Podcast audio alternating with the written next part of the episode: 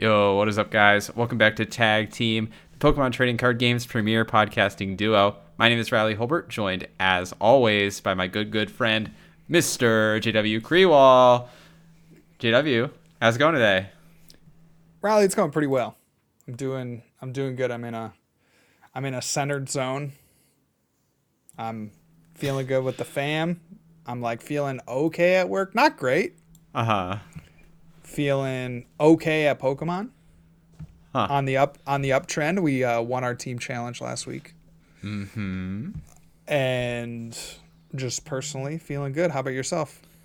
I'm doing all right. I'm doing all right. Yeah, I've been pretty stressed out lately. I also had a very weird, like, very, like, you never have those dreams that are just completely bizarre, but you're, like, in it, you know?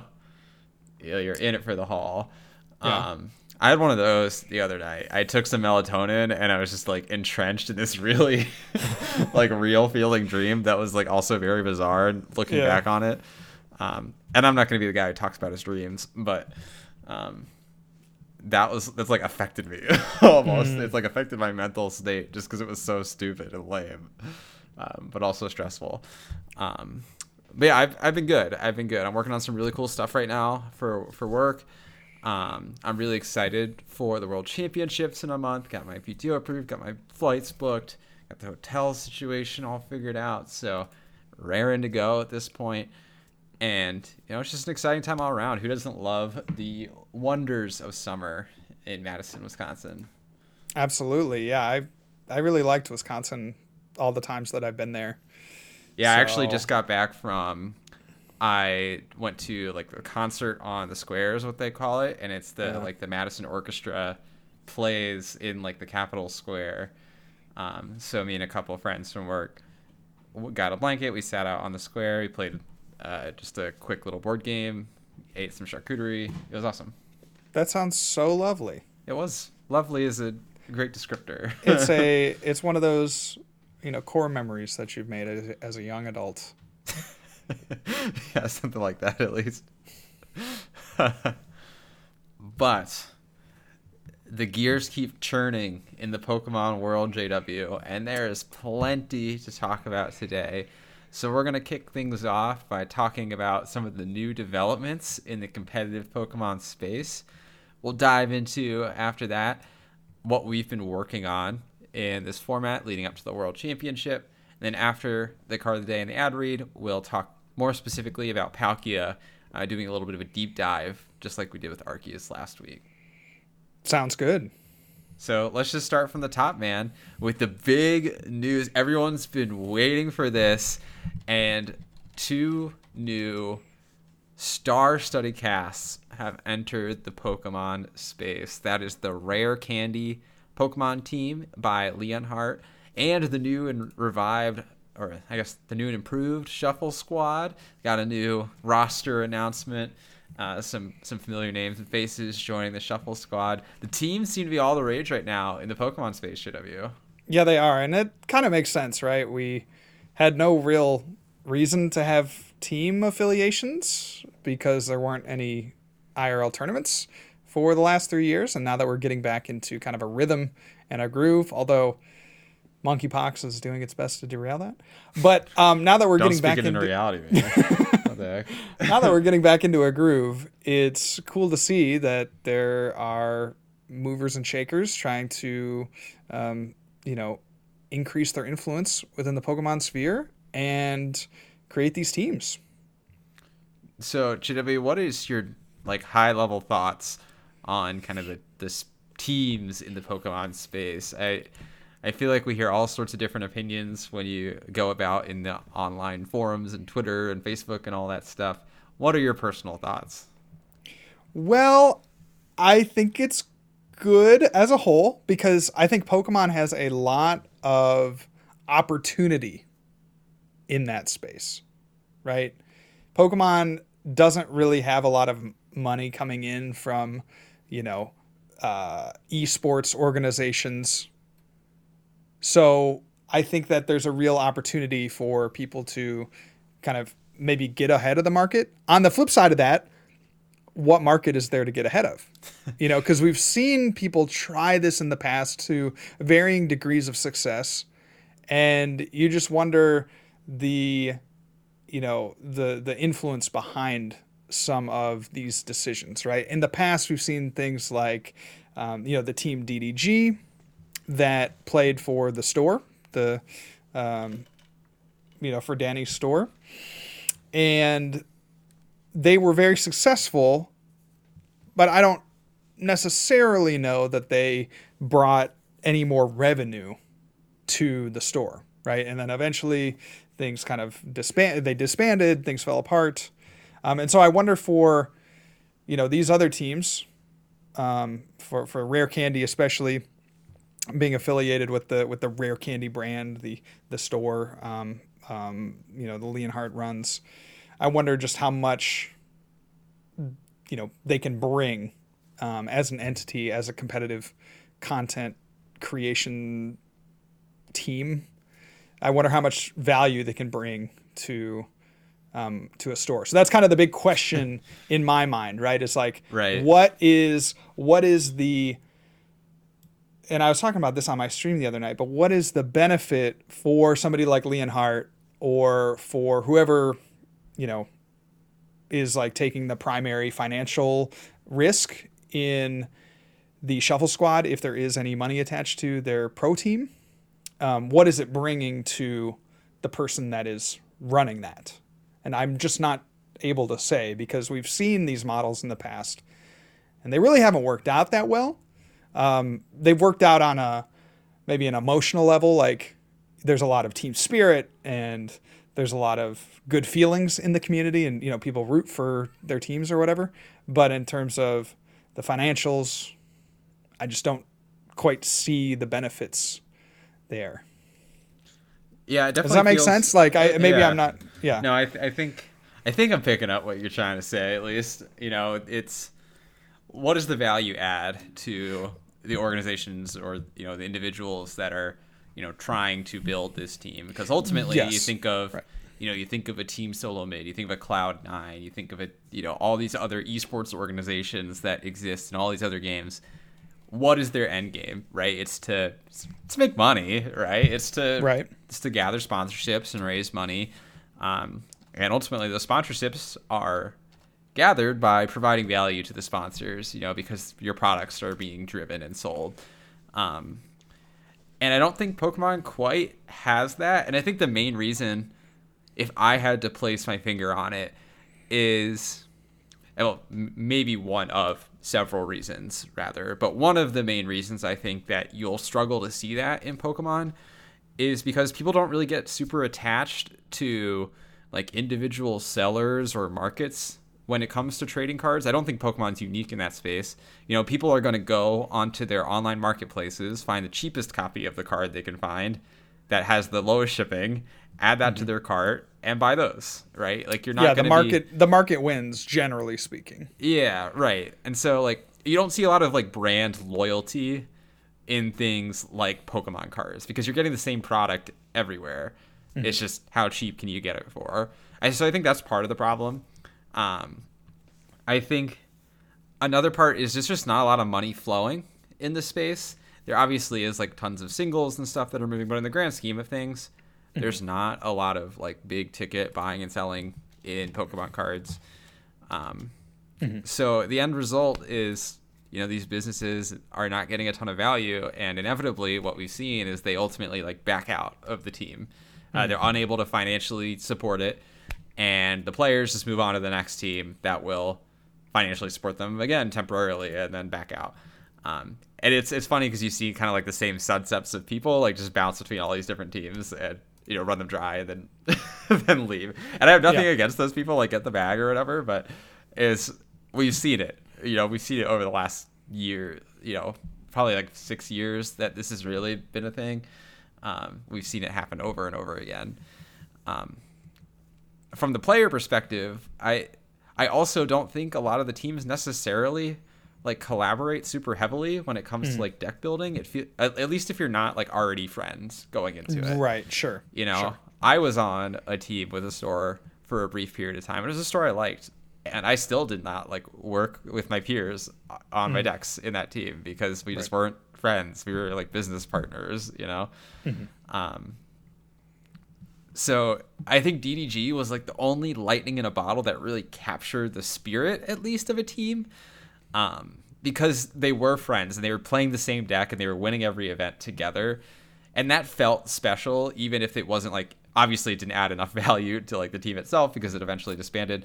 Um, but that at least captured the spirit, and like people could get behind yeah. that conceptually and be like, and yeah, it was, D D G. It was, you hype. know, and I think I, I was going to say, like, largely it was, I would say it was successful, even if it didn't withstand the test of time, because it had what, a two, three year run where, you know, everything worked yeah, like just kind of as okay, one and a half years, but but everything was really, yeah, it was really hype. There's a lot of hype around that team. There was a lot of hype. There was a lot of just generation of But that felt like interest. The point where I'm going is that felt like lightning in a bottle. And I don't think other teams have been able to recreate that spirit and that energy. Mm-hmm. And part of it is I don't think you'll be able to recollect that same kind of group in the same way.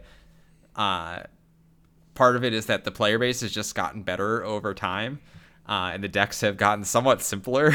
So there's like, you're not going to see people come up with these like crazy decks as often and just sweep entire tournaments, every single tournament. You know, the closest we really saw to that was maybe Tord last season, and then somewhat Isaiah Radner's group last season. But even then, we were not seeing like the clean sweeps like we did with D D G. Sure. Um, and part of that's like the way the game has evolved, as well as the player base. Um, and then the third part is it just feels like some of that excitement and energy that was around the game at that time is somewhat diminished as well. And I don't know how to describe it, but um, if, I feel like people aren't as invested into like the stories of players uh, these days as they were like maybe pre-COVID. Really? You don't think so? I don't think so. No. Interesting. Yeah. Cause that, I mean, that's not really quantifiable. No, right? It's not. That's it's like, anecdotals. I'm not going, I'm not going out and interviewing people. So maybe I'm just completely wrong. But that's yeah. just the sense I get. I don't know, man. I feel I feel like the storylines are, are pretty high. I, I feel like maybe they're ramping back up. I feel like it's maybe it needs to ramp up. You know, maybe it's just not, you can't dive back into it. Sure. You know, obviously you look at like Azul versus Isaiah at N A I C. It was very cool to see that. It was very hype. Yeah. Um, but I don't know if you're seeing that same energy to like the quite the same degree as during the D D G era. It maybe it's maybe just a matter of time more than anything, because we're mm-hmm. just getting used. The season was kind of wonky. We're getting used to the game being back, stuff like that.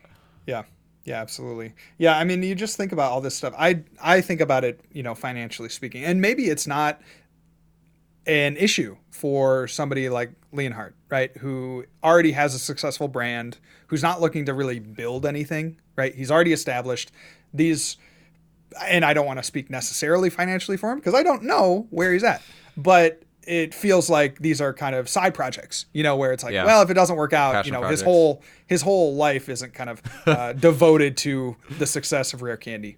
And so because of that, you know, it's it's kind of just, you know, dreams and doing it for the community and trying to generate hype and trying to get into a new space and seeing what that would do for his brand. Right. And if it flops, no big deal. And if it's a success, then, you know, hey, he's kind of a, a leader in the competitive space.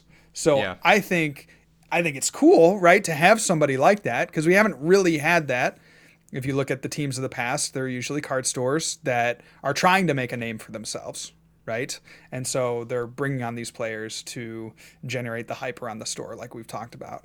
Uh, but with a team like Rare Candy and Leonhart, they're already pretty established in what they do, trying to branch out a little bit, sure, and build up a name. But it's not the be all end all. You know, if it doesn't right. work out, it's chill. Now, you look at some team like Shuffle Squad, and that's a team that's really trying to generate some some hype, some interest. And so, yeah, financially, I, I just don't know what that looks like at all. Like the pro team, are they paying players? Are they not paying? Like nobody, well, they know, but I don't know. But like how how do you generate interest, um, you know, there and make it financially profitable? I don't, I don't know that that's really well, possible. Here's my perspective. And like I almost I almost feel like the finance, you're, you're just throwing you're throwing money into fire when it comes to Pokemon teams. Like the right, finances right. aren't there, period. Right. Um Or they haven't been in the past, historically. And I, I don't think they're coming anytime soon, to be honest. But, um, and maybe I'm wrong. Like, prove, please prove me wrong. Yeah, that'd be cool if I'm wrong. Um, but I also want to take the perspective of, you know, what is the value that the teams are adding to the game? You know, I see a lot of people talk about, oh, you know, we're more esports now because we have these teams. But, like, are we really, you know? Like, mm-hmm. what are these teams actually contributing? Because sometimes it just feels like, you know, you have these businesses that are coming in. They want to make, they want to try and like be bigger and make more money, and they see mm-hmm. Pokemon as a way to do that. Um, and it doesn't work out, so they just back out and leave. If we don't have that, if it doesn't have the staying power, I almost feel like don't come in the first place.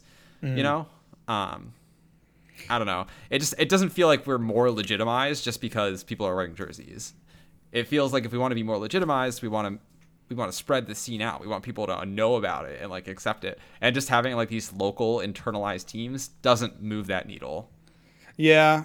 And that's what is interesting about the, you know, Leonhart. Right. Entering. I think Leonhart is maybe the first time we've really seen someone kind of like new enter the space who could maybe bring more people to Pokemon. Yeah. And I think, I mean, you've seen that. I think like the other parallel that I could make that was kind of like, it's kind of like a pseudo parallel because, you know, Boo was already somewhat of a competitive player, maybe went to tournaments and, you know, uh, did that um, before kind of jumping more so into the competitive space. Right. Mm-hmm. But Frosted Caribou would be somebody that I look to as well as being like, okay, they were primarily one type of interaction with Pokemon cards, openings, and, um, you know, uh, uh, yeah, pack openings and product openings, and then moving, shifting more towards, hey, this is how you play the game. Here's, you know, tutorials, walkthroughs, um, you know, competitive videos and things like that, and has really garnered interest, taking a lot of her, you know, fan base from pack openings and such and getting them interested in the, uh, right. In and the Pokemon I think, T C G. So I think Leonhart could have the potential to do that. I'm I'm curious how invested he will be personally and like seeing that succeed. Because ultimately like Leonhart's brand is based on himself, right? Like he is he's the guy. Yeah. So how connected is he going to be to the competitive space? Right? Because you know, I I love all the guys on Rare Candy. They're awesome. But I don't think they're the people who are going to pull people in from Leonhart's channel because they go to his channel for Leonhart. I th- I think at least, you know. Yeah, I yeah, that's I mean that's a whole nother can of worms that I don't necessarily want to get into, but I think some aspect of this team and like pulling people in is like who you have on the team and their pull. You know, the, the just how, well, sure, how certainly that's like interesting their, re- you know, like if you're getting people, you know, it's kind of like a pyramid scheme, right? The guy at the top is trying to get more people you, you to get more te- people. You just call Team Rare Candy a pyramid No, scheme. I'm not. I'm not. I'm just saying that it's similar to, right? Because if you're trying to get into a it's new a space. It's a reverse funnel system. Yeah. But you know what I mean, right? Like the clout is very important, right? Clout uh-huh. has to kind of trickle out, uh, you know, to get people excited, right? So... Well, more know, so what man. I'm saying is I'm curious, like, how directly invested Leonhart, like, will he regularly sure. mention it on his channel? And like, sure, sure. You know, or will this just be like a side project that fades away from his main audience? Or will it be a side project that explodes in just a or different explodes. space? Right. And he and he can kind of keep them separate. That, that'll be really cool to see. You know, how long it lasts, we don't know. But I wish everyone the best on every team that's out there and everyone that's thinking of, I don't know, joining a team or creating a team or doing something. Anyone that puts money into this hobby, I am going to give a big thumbs up and a, you know, I'm going to root for you. Especially and, if that money is coming to the Tag Team podcast. Well, I was going to say there is one team that has stood the test of time. The Tag Team. Let's go. The one team you could always count on to show up. when you Hey, we haven't, we haven't folded yet. Not yet. Although I get more and more sick of you by the week. Well, that's fair. But you started out pretty high, so I think we have a ways to go. I, I started out like way up there. Now I'm like, I'm at sea level right now. Right. Yeah. So we got we got another like two years at least. I think we're look we're trying to like hit the depths of the ocean and then cut that's it right. off. That's we're gonna right. be like uh, uh, the MythBusters guys. You know, don't. Oh, talk did at they all. hate each other? They don't hate each other, but they don't talk at all outside of filming. Oh, no way. Yeah, we're going to be those guys. Like, all right, see ya. Click. That would be kind of a way you can save that. If you want to support our ongoing friendship, is to buy our merchandise. Uh, yeah? Continue. I think so. I think so. For the unaware, uh, we do actually have our merchandise on the verge, the cusp of readiness. Uh, so be on the lookout on our Twitter, social media for updates there. Um, you've probably already seen, if you've been involved, the, the design. We're really excited about it. Um, so just keep your eyes out for actual ways to get purchased and involved. Yeah, I would expect sometime in the next week our, our distributor is able to ship, not to go on too far of a tangent, but our distributor is able to ship by next Wednesday. So look to see some sales going up in the next week. I know I said that last week, but hey, for real exactly. This time, like we actually, we well, it just takes time to like produce this stuff, right? So um, and J W and for, I will be repping at Worlds. Yes, that will be absolutely true. And if you're going to Worlds and you want a shirt, hit us up and we don't have to pay for delivery. To a point. Yeah, you know, we can't pack bring, it in my suitcase. We can't bring all of the shirts to it. Just have a carry-on full of shirts. And then you can put your Worlds merch in it. Wait, that's genius. There you go. Uh, okay, anyway. I think we beat the we beat the horse about Pokemon teams. The horse is like cringing and flailing on the ground. It's not pretty. Um, so let's talk then about the World Championships. You know, we're going, we're repping our merch.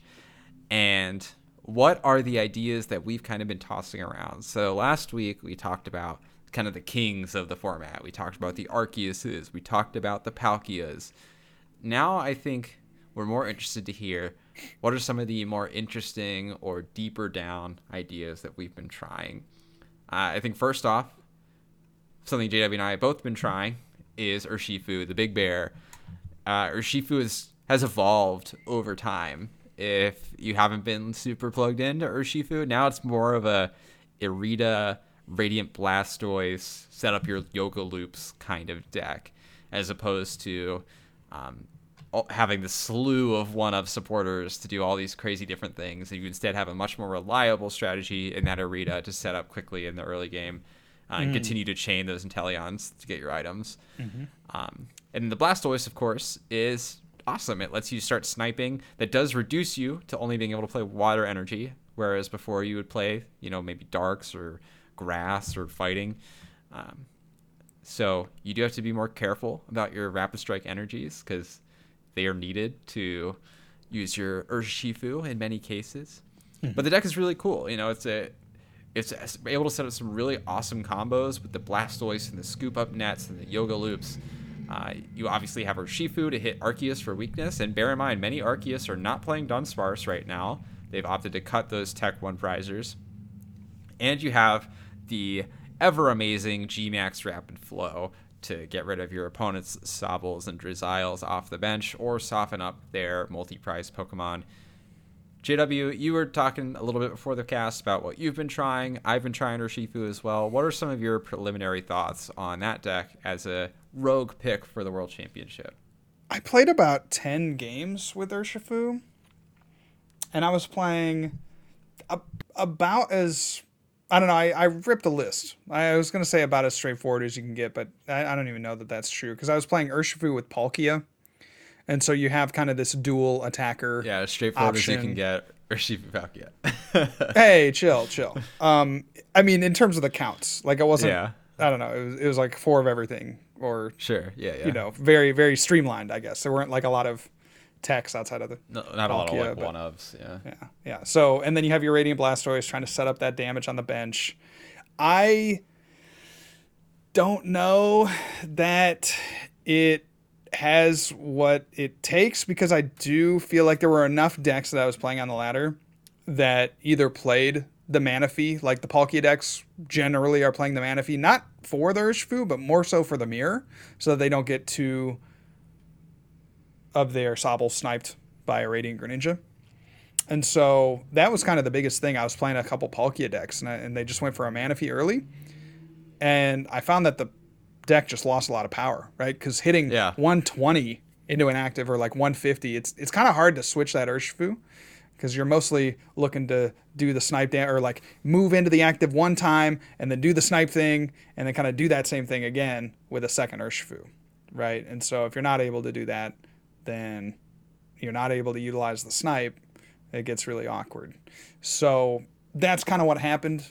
To give a brief synopsis, is they would get out the Manaphy early. I would be stuck trying to switch out my active. I only played about four or five switch cards, so it didn't happen every single time. And I would just get my Urshifus knocked out before they could take meaningful knockouts. So it was tough. I didn't really like the deck. It didn't flow very well. The Blastoise was pretty mid, and I just did not have a very good time with it. Well, that's... Those are strong words. I'm open to like a new list coming into my life and changing everything. But this Palkia Urshifu list that I had going on, you know, I was thinking, okay, maybe maybe I can swing with an Urshifu and then and then I can switch into a Palkia. But a lot of times it was weird because like the hands would get really clunky and you're relying on either a Luminion early, or you're relying on a Crobat, but sometimes there's just not enough things to discard in your hand to get down to a meaningful Crobat. And then if you don't get water energy in the discard early, then you're really only playing Melony, or at least in my build, to accelerate the energy. So it just, there were a lot of things that just weren't happening in my list.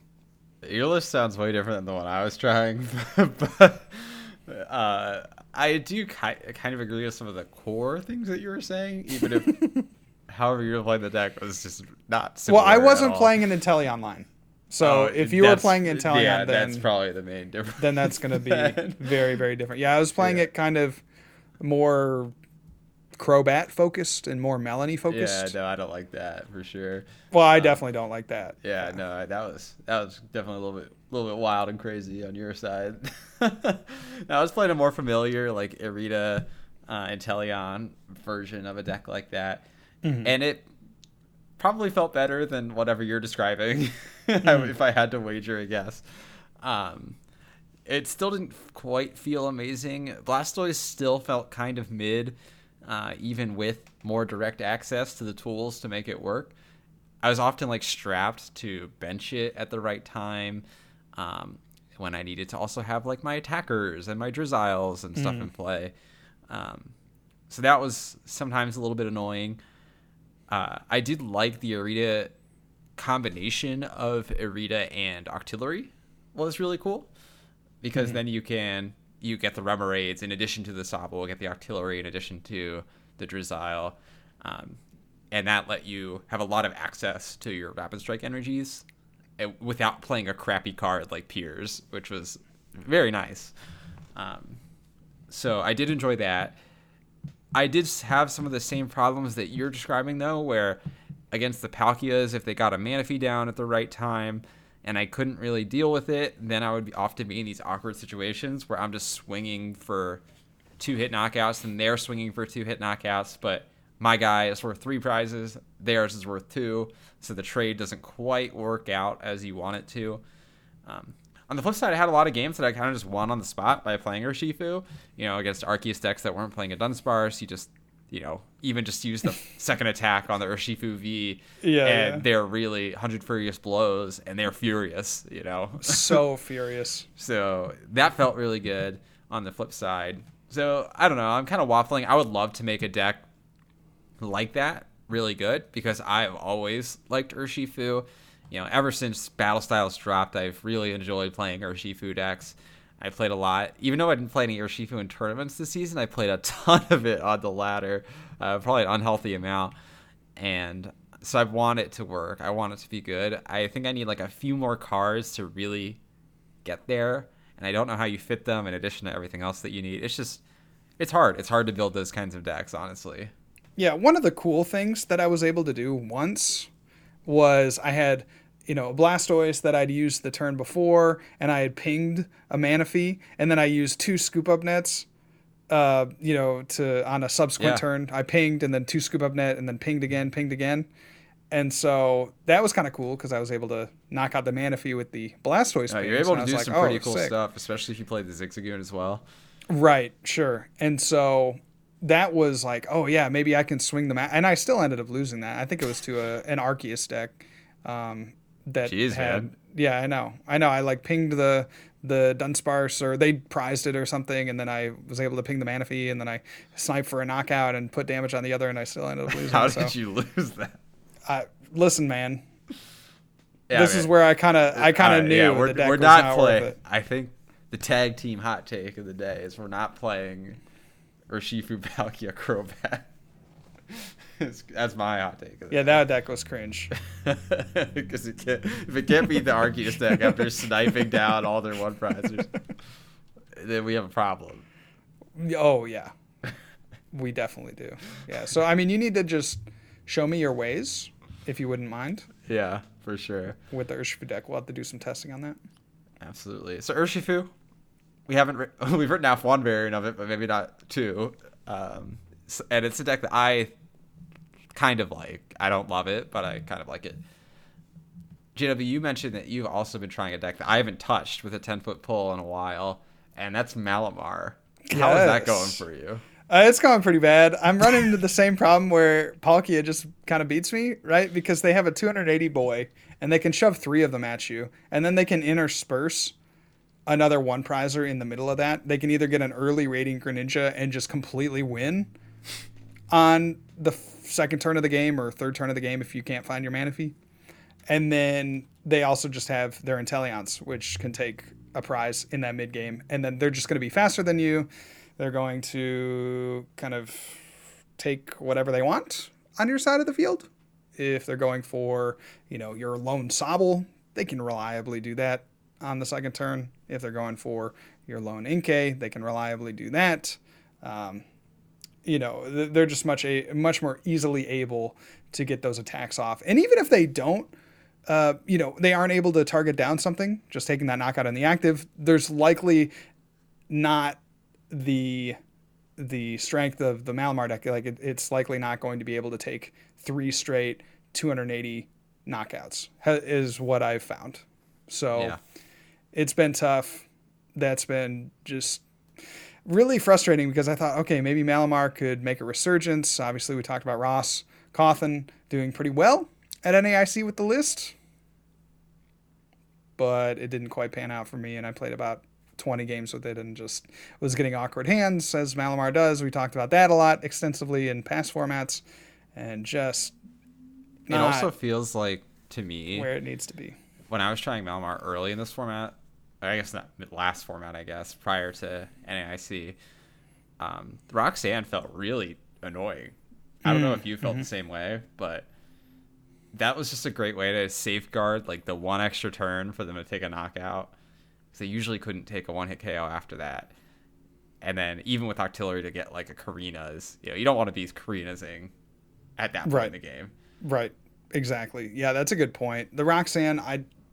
I'll have to check my notes, but I don't remember that being a particularly big factor. But yeah, I wouldn't surely, call it a huge factor. It's just like it's one more thing, right? Well, sure, yeah. Getting down to like the three prize and being able to Roxanne, and yeah, it's just tough. It's just tough, and if you aren't able to draw out of it, then and again, the crazy thing is like the Palkia and Arceus knockouts. Decks, especially the Palkia deck, because you could theoretically attack with the Palkia, then attack with Inteleon, then Roxanne, then Palpad, then Roxanne again. Mm-hmm. Yeah, just keep doing it. Yeah, that would suck. Yeah, so I tried the Malamar deck. Not not good. Right, reviews are in. Neither deck so far good. Third idea that we've been throwing at the wall, Ice Rider Calyrex.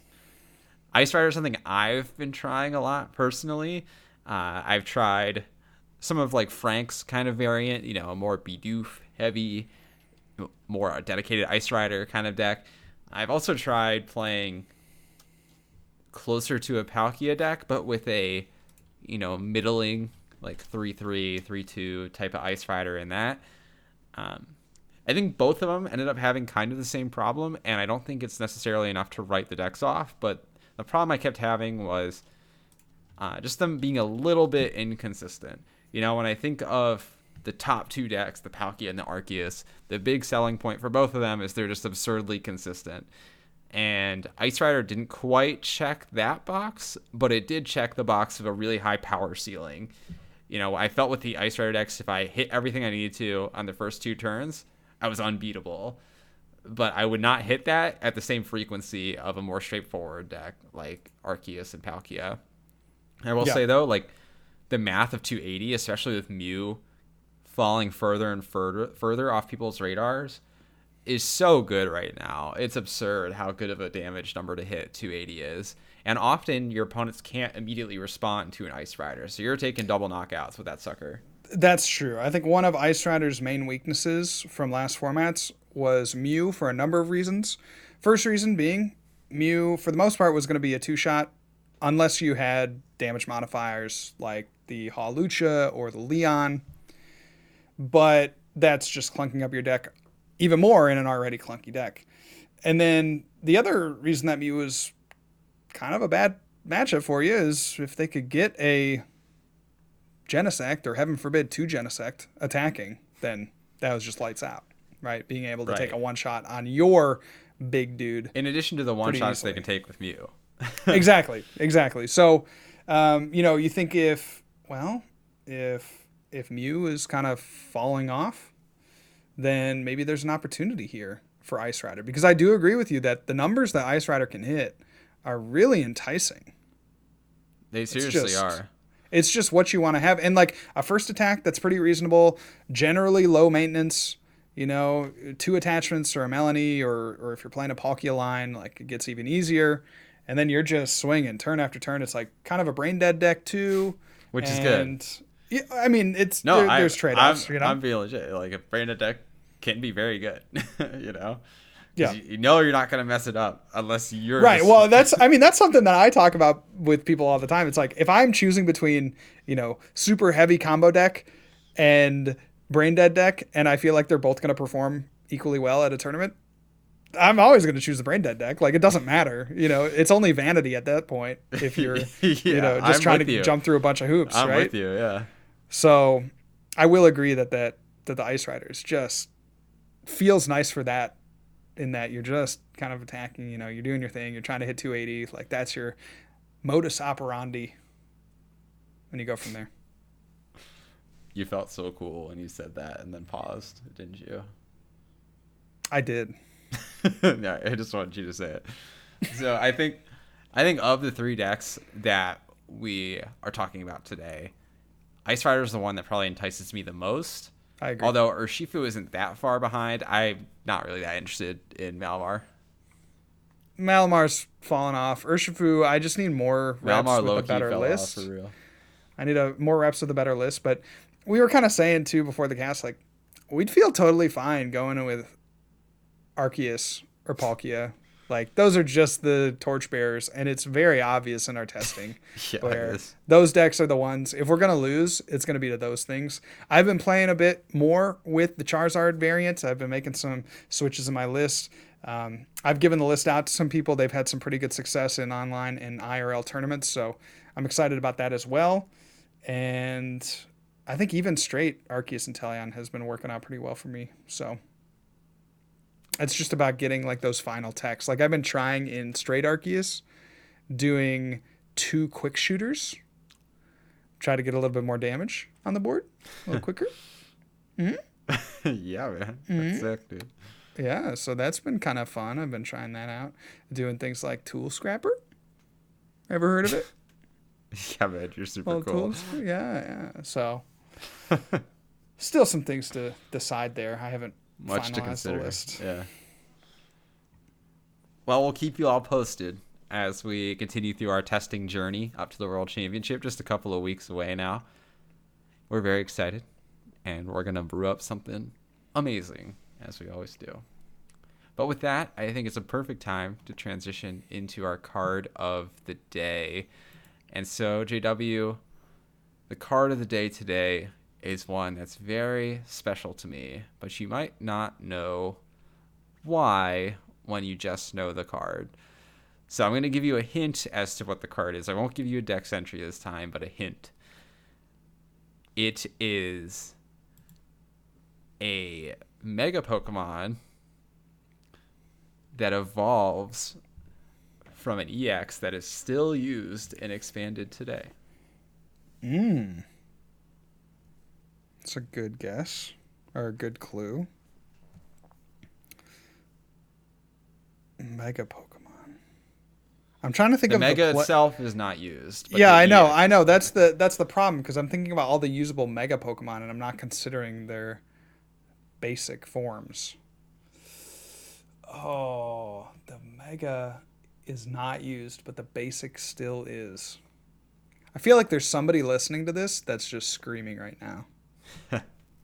just just screaming. They know the answer right off the top of their... It'll their feel dome. Silly when you know the answer, because it's a little... It is silly. But it's silly? A little so silly. I won't feel bad if I don't know it? You might feel bad, but you shouldn't. Okay, then tell me. You gotta give it. You gotta throw something out. I was gonna say Gardevoir, but that's no that's like nowhere close. E X does not that's not even today. Close. Yeah. So the base E X is Latios E X. Yo. One of the few E Xs that still actually sees play and expanded for exactly the reasons you don't want it to see play.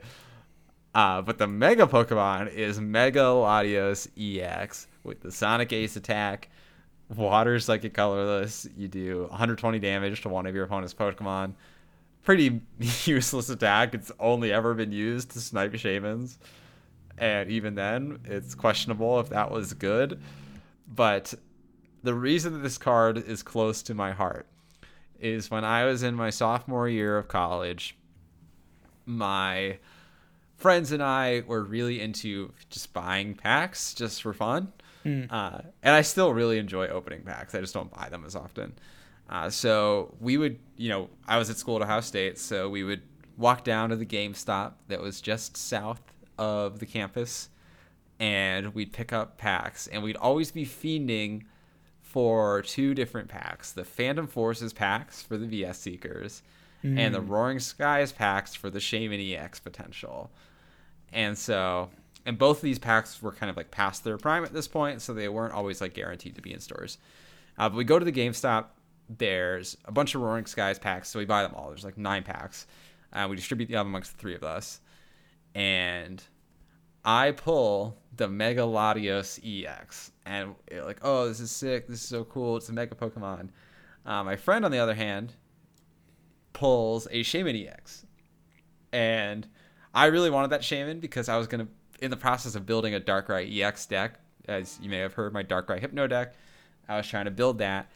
Um, and none of my friends really cared to have Shaymin in their deck. So I traded the Mega Latios for the Shaymin. We weren't really caring about the value.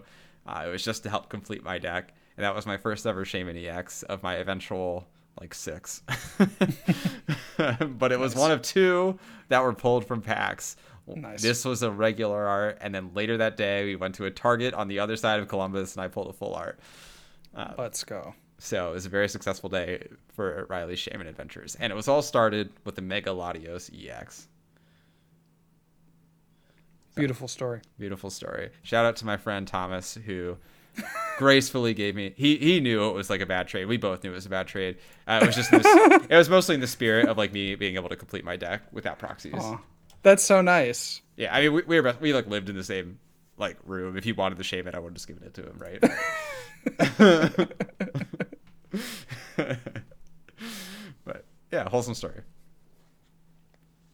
So that is the card of the day, which means well, it's time to thank our friends over at Manscaped. J W, why don't you tell us a little bit about our presenting sponsor for the podcast in Manscaped?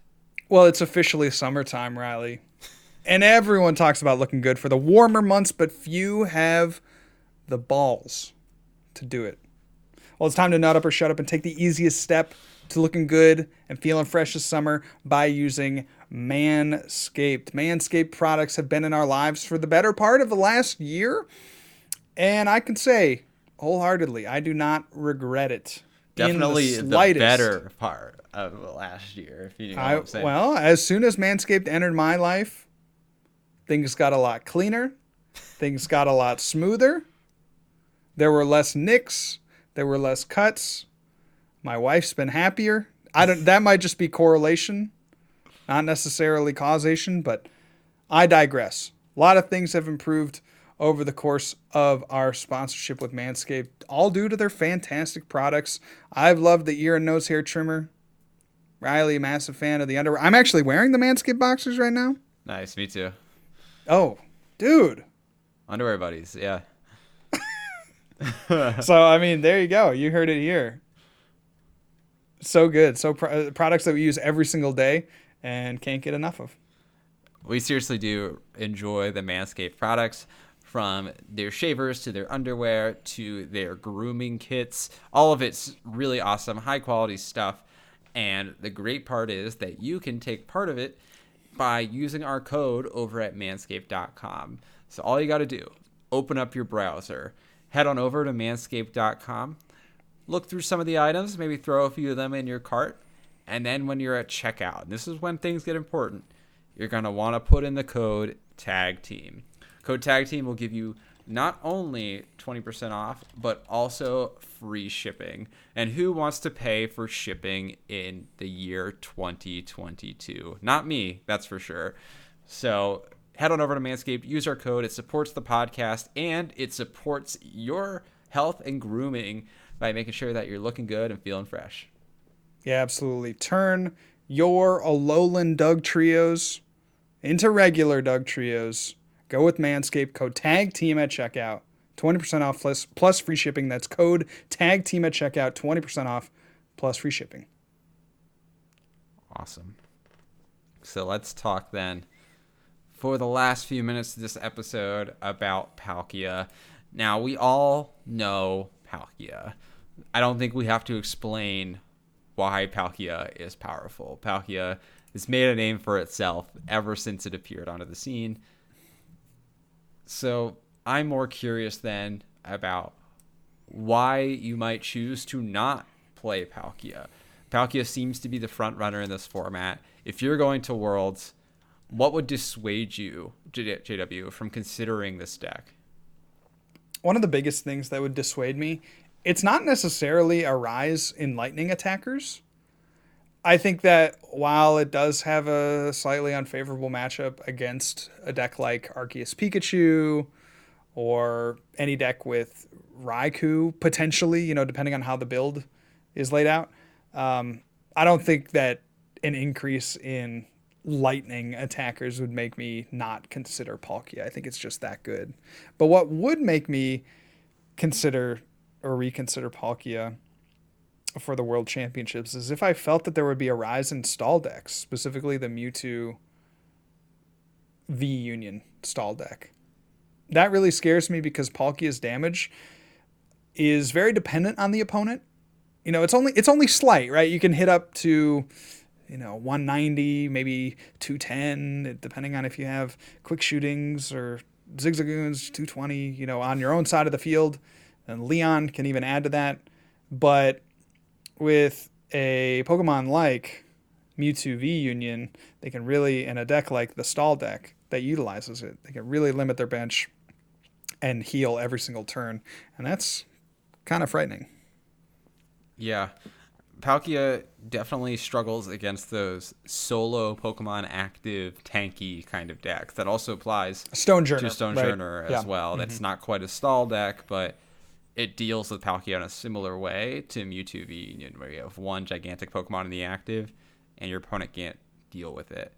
I think that is a valid case. I would also argue a reason that I would maybe consider not playing Palkia is just the sheer prevalence of Palkia itself. Uh, now, obviously, Palkia lists can be teched to beat the mirror a little bit more effectively. You have cards like Quick Shooting and Leon, uh, heavier inclusions of choice belts, for example, or even teching in like an Ice Rider to like maybe make that matchup a little bit better. But I think in practice, when you actually sit down at the table, it often will just be a coin flip of who went first. And mm-hmm. that is really, really frustrating. I think that applies even more to Palkia than it did to Arceus in terms of like the coin flippiness of it. And that would dissuade me from playing it. Now, I don't know if people... I don't actually expect to hit that many mirrors if you play Palkia. I just think the field will be diverse enough that you'll maybe hit one or two and then probably hit a bunch of other Arceus decks from there, if I had to guess. But if I thought the meta was heading into a place where, yeah, just nine out of nine rounds are going to be Palkia, I would not want to play Palkia myself. Yeah. No matter how Pal- no matter how tech my list was. Yeah, Palkia is like awesome into anything that's not Palkia. And Arceus is, we found, slightly favorable, we would say, from our testing. Slightly favorable, but very even. So it'd be tough to have to face Palkia and Arceus for nine rounds, just because it feels like you maybe don't have a ton of agency, because when we were playing, it's really just whoever gets that first attack. So whoever goes first is going to yeah. be in a really good spot. I think in our Palkia versus Arceus testing, at least the ones that we did last week, I, I don't know about the testing you did yesterday, but the the games that we played last week, it was every game the person who went, who attacked first, not necessarily won first, but who attacked first, except for one, I think that person won. Right. Which is, uh, that's a lot, you know? That's crazy. Yeah. Um. So I think those would be the two reasons I wouldn't play Palkia, is if there were those kind of counter stall decks, or if there was an overwhelming amount of other Palkia players. Are there any techs in Palkia that you really like? Here's some that I've been playing. Rare Candy, Starmie. I think Echoing Horn at this point has been a non-negotiable in my list.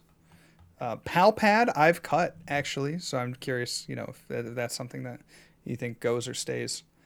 Um, I'm sure there's others. I'm not, uh, you know, you could play a second Shady Dealings Inteleon. I've seen that kind of floating around as well.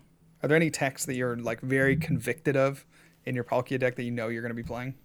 I think Echoing Horn's the only one I feel really strongly about. Um, and even then, like, if someone gave me a convincing enough argument, like, I could probably be persuaded against it. The others don't feel too, too crazy about. I haven't tried a lot of the Rare Candy. Not a huge fan of it, honestly. Um, uh, it, it opens up some cool plays, but it, I don't know if I care enough. um, at least to replace another card for it. I actually do still like the Palpad, mostly for opportunities like double Roxanne, for example, um, over the course of a game, or having an extra boss's orders can sometimes be super valuable. Um, so, no, I, I think one of the benefits from Palkia is that you do have a couple of slots to work with, and this those what those slots go to will largely depend on what you think the meta will look like. So if I thought it was a lot of Palkia mirrors, for example, that slot might become a Leon and a quick shooting. You know, because if you put those together, you could do some really cool stuff in the mirror. If I thought the meta was heading in maybe a different direction, maybe I'd include a one one Ice Rider line just to try and, you know, knock out Arceus a little bit easier or something like that. So I, I think it's just kind of dependent on where you think the meta is. I, I don't think I could say at this stage in the game, yeah, this is the two or this is the three cards that I think are must-haves. Mm-hmm. Absolutely. It's honestly, I even feel that way about the Echoing Horn. Like, if the meta is heading in a certain direction, do you need the Echoing Horn or something else better?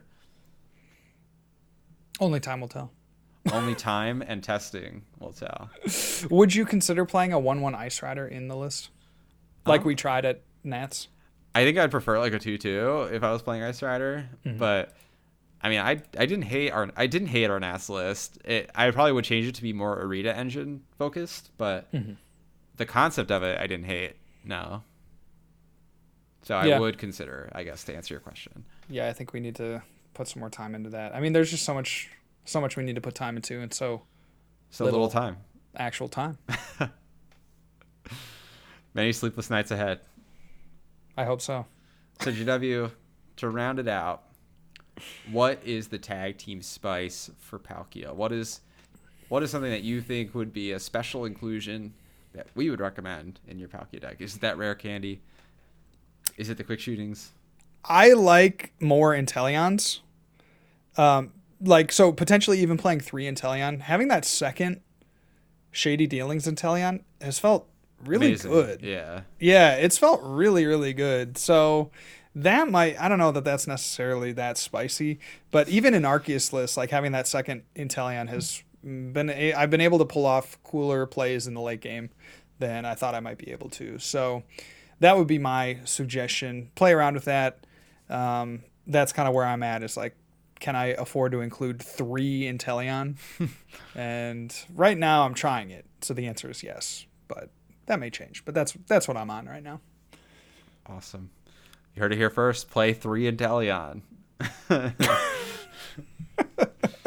Well, everybody, I think that's a great round out to this episode. Gave a lot of thoughts about some awesome new decks uh, and some deep dive into Palkia. So the question now is, where can you find us? If you're looking for updates about the merch or want to check us out on social media more generally, and the answer is the best place to find us is on Twitter. And all of J W, myself, and the podcast have Twitters. You can find myself at Smiles with Rouse, J W at Real John Walter, and the podcast at Tag Team Pokemon. And if you're looking for the merch updates, it'll definitely be posted onto the podcast Twitter itself. Yeah, absolutely. You can find us over on Twitch. We stream every single Wednesday at nine thirty p.m. over at twitch.tv slash Munner. So if you want to be part of the conversation, join in the chat, head on over there. Twitch.tv slash Munner. I also run my own Twitch stream, twitch.tv slash Flex Daddy Righteous. We appreciate all of your listenership so much. If you enjoyed it or you didn't, be sure to leave a rate and review so we know what to do well, or what we're doing well and what we need to improve on in the future. And with that, we will catch you all next time. Peace. See ya.